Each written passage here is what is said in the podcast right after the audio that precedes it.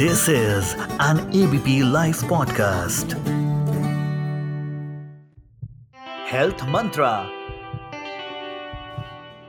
Sexually transmitted diseases या sexually transmitted infections जिसको हम कहते हैं एस या एस टी आईज तो चलिए आज बात करते हैं इसके बारे में कि ये कैसे फैलता है, किसको हो सकता है, इससे क्या नुकसान है और इसके लिए क्या प्रिवेंटिव मेजर्स हम यूज़ कर सकते हैं।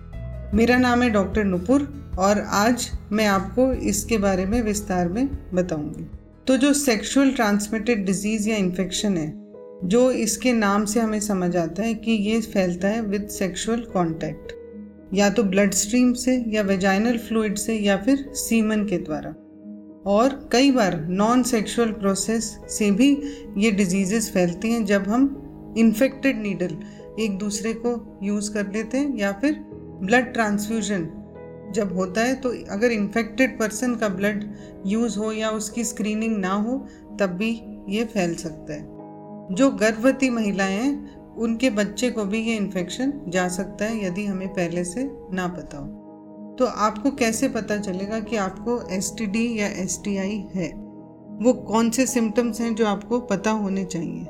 जैसे कि burning in urine rectal area में आपके बम्प्स या सोर्स हैं जेनाइटल्स जो हैं वो पेनफुल हैं या सेक्स पेनफुल है या पेनिस से डिस्चार्ज है लोअर एब्डोमेन में दर्द है, कोई आपको अनयूजुअल रैश दिखाई देता है या कोई लिम्फ नोड या गांठें महसूस होती हैं या वेजाइनल ब्लीडिंग जो अनप्रिडिक्टेबल है और कई बार वज़न घट रहा है लूज मोशन हो रहे हैं पर हमें कारण नहीं समझ आता तो वो भी एसटीडी से हो सकता है। तो कॉमनली एसटीडी स्प्रेड होता है एक से दूसरे में through a sexual relationship only और यदि सेक्स अनप्रोटेक्टेड हो तो और भी ज़्यादा चांस है कि ये इन्फेक्शन स्प्रेड हो। इसलिए बहुत ज़रूरी है to know what is safe sexual practice और कॉन्डोम का इस्तेमाल हमेशा करना चाहिए।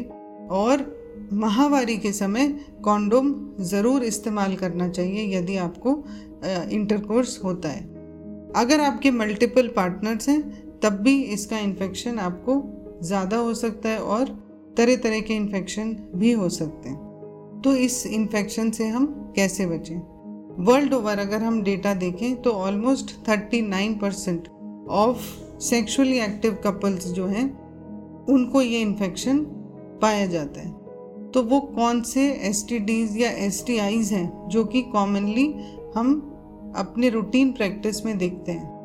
उनके नाम हैं क्लमाइडिया गोनोरिया एच इन्फेक्शन जिसको बोलते हैं human papilloma virus hepatitis B और एचआईवी और कई बार हर्पीज सिंप्लेक्स या हर्पीज जोस्टर और सिफिलिस जो कि आजकल फिर भी कम देखने को मिलता है। तो चलिए एक एक करके इन सब के बारे में डिस्कस करते हैं। सबसे पहला है क्लमाइडियल इन्फेक्शन तो ये सबसे commonly reported sexually transmitted disease है, जो कि वेजाइनल सेक्स या एनल सेक्स के द्वारा हो सकता है।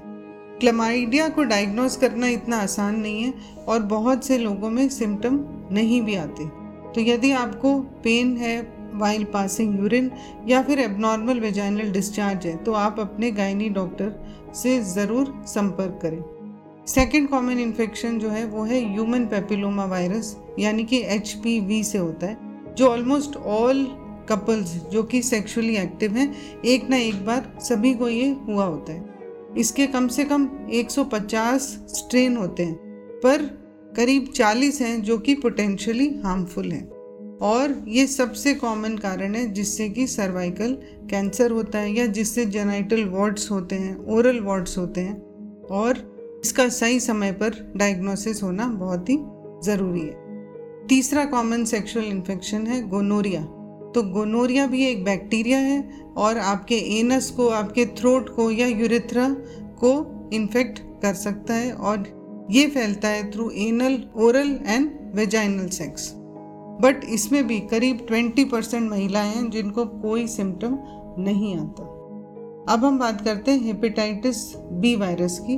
वो भी बहुत कॉमन वायरस है और ये जो है हेपेटाइटिस बी जो क्रोनिक इन्फेक्शन है, इसी से कई बार लिवर कैंसर लिवर सिरोसिस भी हो जाता है। तो हमें कैसे पता चले कि लिवर में इन्फेक्शन है? यदि आप लिथार्जिक फील करते हैं, आपको नोजिया है वॉमिटिंग है एपिटाइट कम है लो ग्रेड फीवर है, या पीलिया जैसा लगता है तो आपको अपना चेकअप करना चाहिए। उसके बाद जो वायरस या जो एसटीडी कॉमन है, वो है हर्पीज सिम्प्लेक्स डिज़ीज़ या हर्पीज सिम्प्लेक्स वायरस से होता है। और अगर जेनिटेलिया में होता है, उसको हम कहते हैं जेनाइटल हर्पीज जो कि एच एस वी टू से होता है, जिसमें कई बार ब्लिस्टर्स हो जाते हैं ऑन जेनिटेलिया बटक्स पे थाइस पे इचिंग है बर्निंग है स्वेलिंग है, और बहुत से कई लोगों को फीवर भी आता है, शरीर में दर्द रहता है एपिटाइट कम हो जाती है। और ठीक महसूस नहीं होता। इसका कोई क्योर नहीं है, पर हम सिम्टोमेटिक ट्रीटमेंट ज़रूर देते हैं। अब है सिफिलिस की बात, जिसके लिए टेस्ट होता है वीडीआरएल और सिफिलिस के बहुत से फेजेस होते हैं प्राइमरी सेकेंडरी लेटेंट टर्शरी और हर स्टेज के अपने सिम्टम्स होते हैं। अगर हम इसको सही समय पर ट्रीट ना करें तो ये फैल सकता है।